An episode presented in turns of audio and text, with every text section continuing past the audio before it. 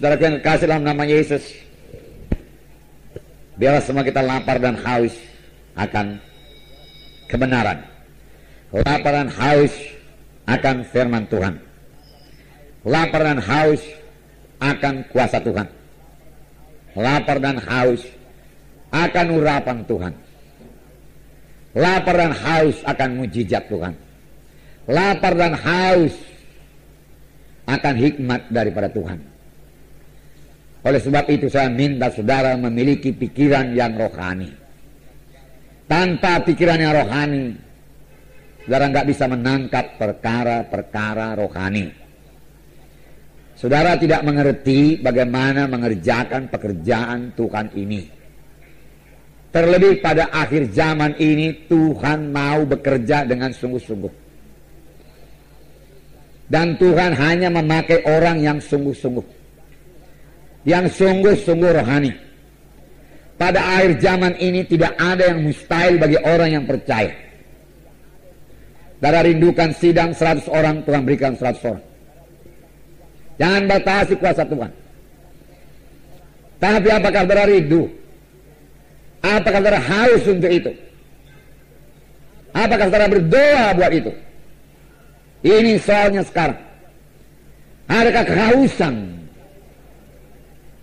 Sebenarnya kehausan lebih parah daripada kelaparan. Memang firman Tuhan berkata berbahagialah orang yang haus dan lapar atau lapar dan haus akan kebenaran karena mereka itu akan dipuaskan. Berbahagialah orang yang miskin di hadapan Tuhan.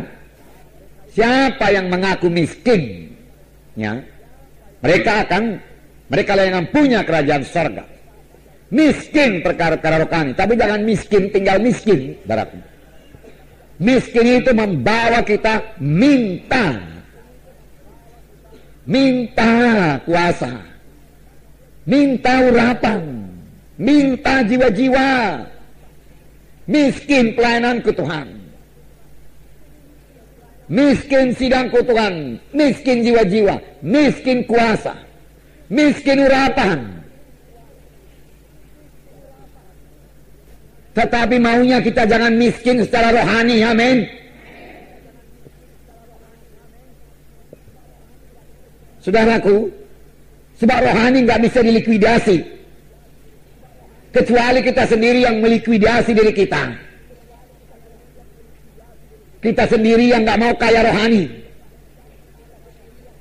Kita sendiri yang nggak ngejar perkara-perkara rohani. Kita merasa puas tapi jangan teraku krisis rohani, teraku. Oh suatu mari lapar dan haus akan perkara-perkara rohani. Firman Tuhan berkata, jikalau kamu mengasihi dunia ini, jikalau kamu memikirkan dunia ini, memikirkan materi dunia ini, ya, memikirkan kebesaran dunia ini, tidak ada padamu kasih Bapa tidak ada padamu pikiran rohani. Ini artinya, baraku. Kejar dunia ini. Kejar dunia ini. Baraku. Saudara, dunia pun tak dapat kalau kita mengejar dunia ini. Apalagi hamba-hamba Tuhan, saudaraku. Kejar dunia, nggak akan dapat dunia. Tahu saudara mengapa nggak dapat, saudaraku? Karena firman Tuhan berkata cari dahulu kerajaan Allah. Baru dunia ditambahkan, amin. Nah, cari dahulu kerajaan Allah, lalu dunia ditambahkan.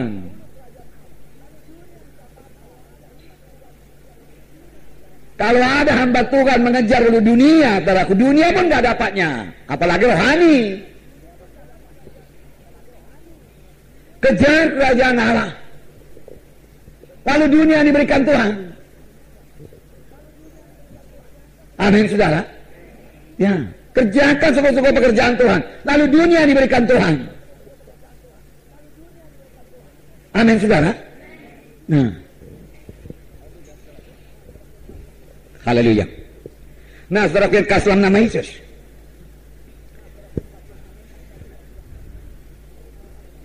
Kita melihat sidang pertama.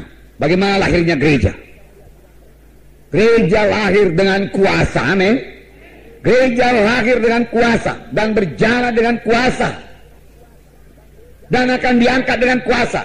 Dan hanya gereja yang berkuasa, gereja yang menang, gereja yang suci yang diangkat Tuhan. Amin.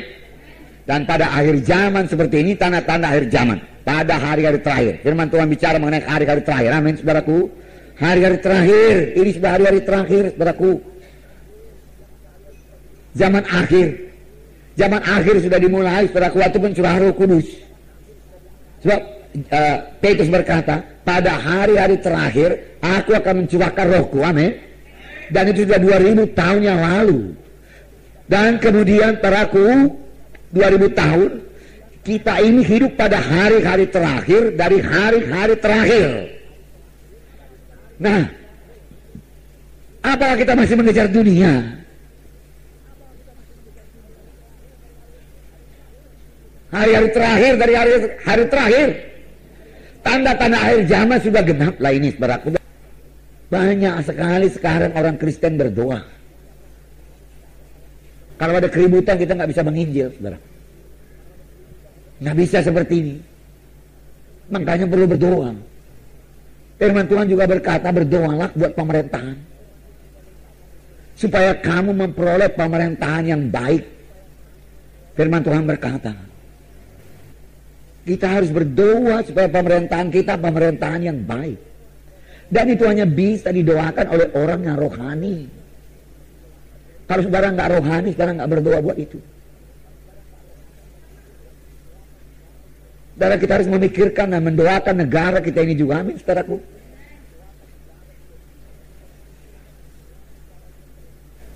Tetapi saya mau mengatakan pada saudara belum terlambat kalau kita ini semua orang-orang rohani. Amin. Tapi kalau kita masih mengejar kepentingan diri kita sendiri, saudaraku kita akan ambruk, saudaraku. Pelayan saudara juga akan ambruk. Marilah mulai berkorban. Marilah mulai percayai kuasa Tuhan. Mujizat Tuhan. Berapa banyak mujizat Tuhan terjadi dalam kebaktian kita. Saya sungguh sadar, saudaraku. Ya, dua kali ini, dua minggu betul saya melayani saudaraku suku Chinese di kota sana, saudaraku. Sekitar 40-50 di antara mereka itu, saudaraku. Saya lapar, kemudian saya lapar dan haus. Tuhan tolong Tuhan kuasamu. Tolong Tuhan urapanmu Tuhan. Tolong aku Tuhan. Berapa persen lah firman Tuhan yang bisa dia tangkap Tuhan? Mereka tidak biasa dengan firman Tuhan. Saya kasih firman Tuhan yang sangat sederhana kepada mereka, saudaraku. Ya. Oleh sebab saya berdoa, saya, saya pikir pun nggak semua bisa dia tangkap firman Tuhan itu. Tapi saya berdoa, Tuhan, siapa yang saya letakkan tangan dalam nama Yesus, dia mesti mengalami kuasamu Tuhan di dalam nama Yesus. Aku rindu kuasamu. Aku rindu urapanmu. Tidak bisa tidak Tuhan. Saya katakan. Saya berdoa. Beberapa jam saya berdoa. Baru saya berangkat, saudaraku. Nah, begitu caranya, saudaraku. Doakan lagi dalam nama Yesus. Sembuhkan Tuhan dalam nama Yesus. Maju lagi satu ibu-ibu ke depan, saudaraku. Lalu, saudaraku, ibu ini saya tanya, mau apa ibu? Oh, dia bilang, saya mau doa, mohon urapan Tuhan untuk bersaksi saya belum pernah dengar saudaraku sepanjang melayani demikian saudaraku. Begitu bersemangat dia bersaksi. Nah, makanya minggu depan ini saudaraku ya akan lebih banyak lagi jiwa-jiwa baru. Amin saudara.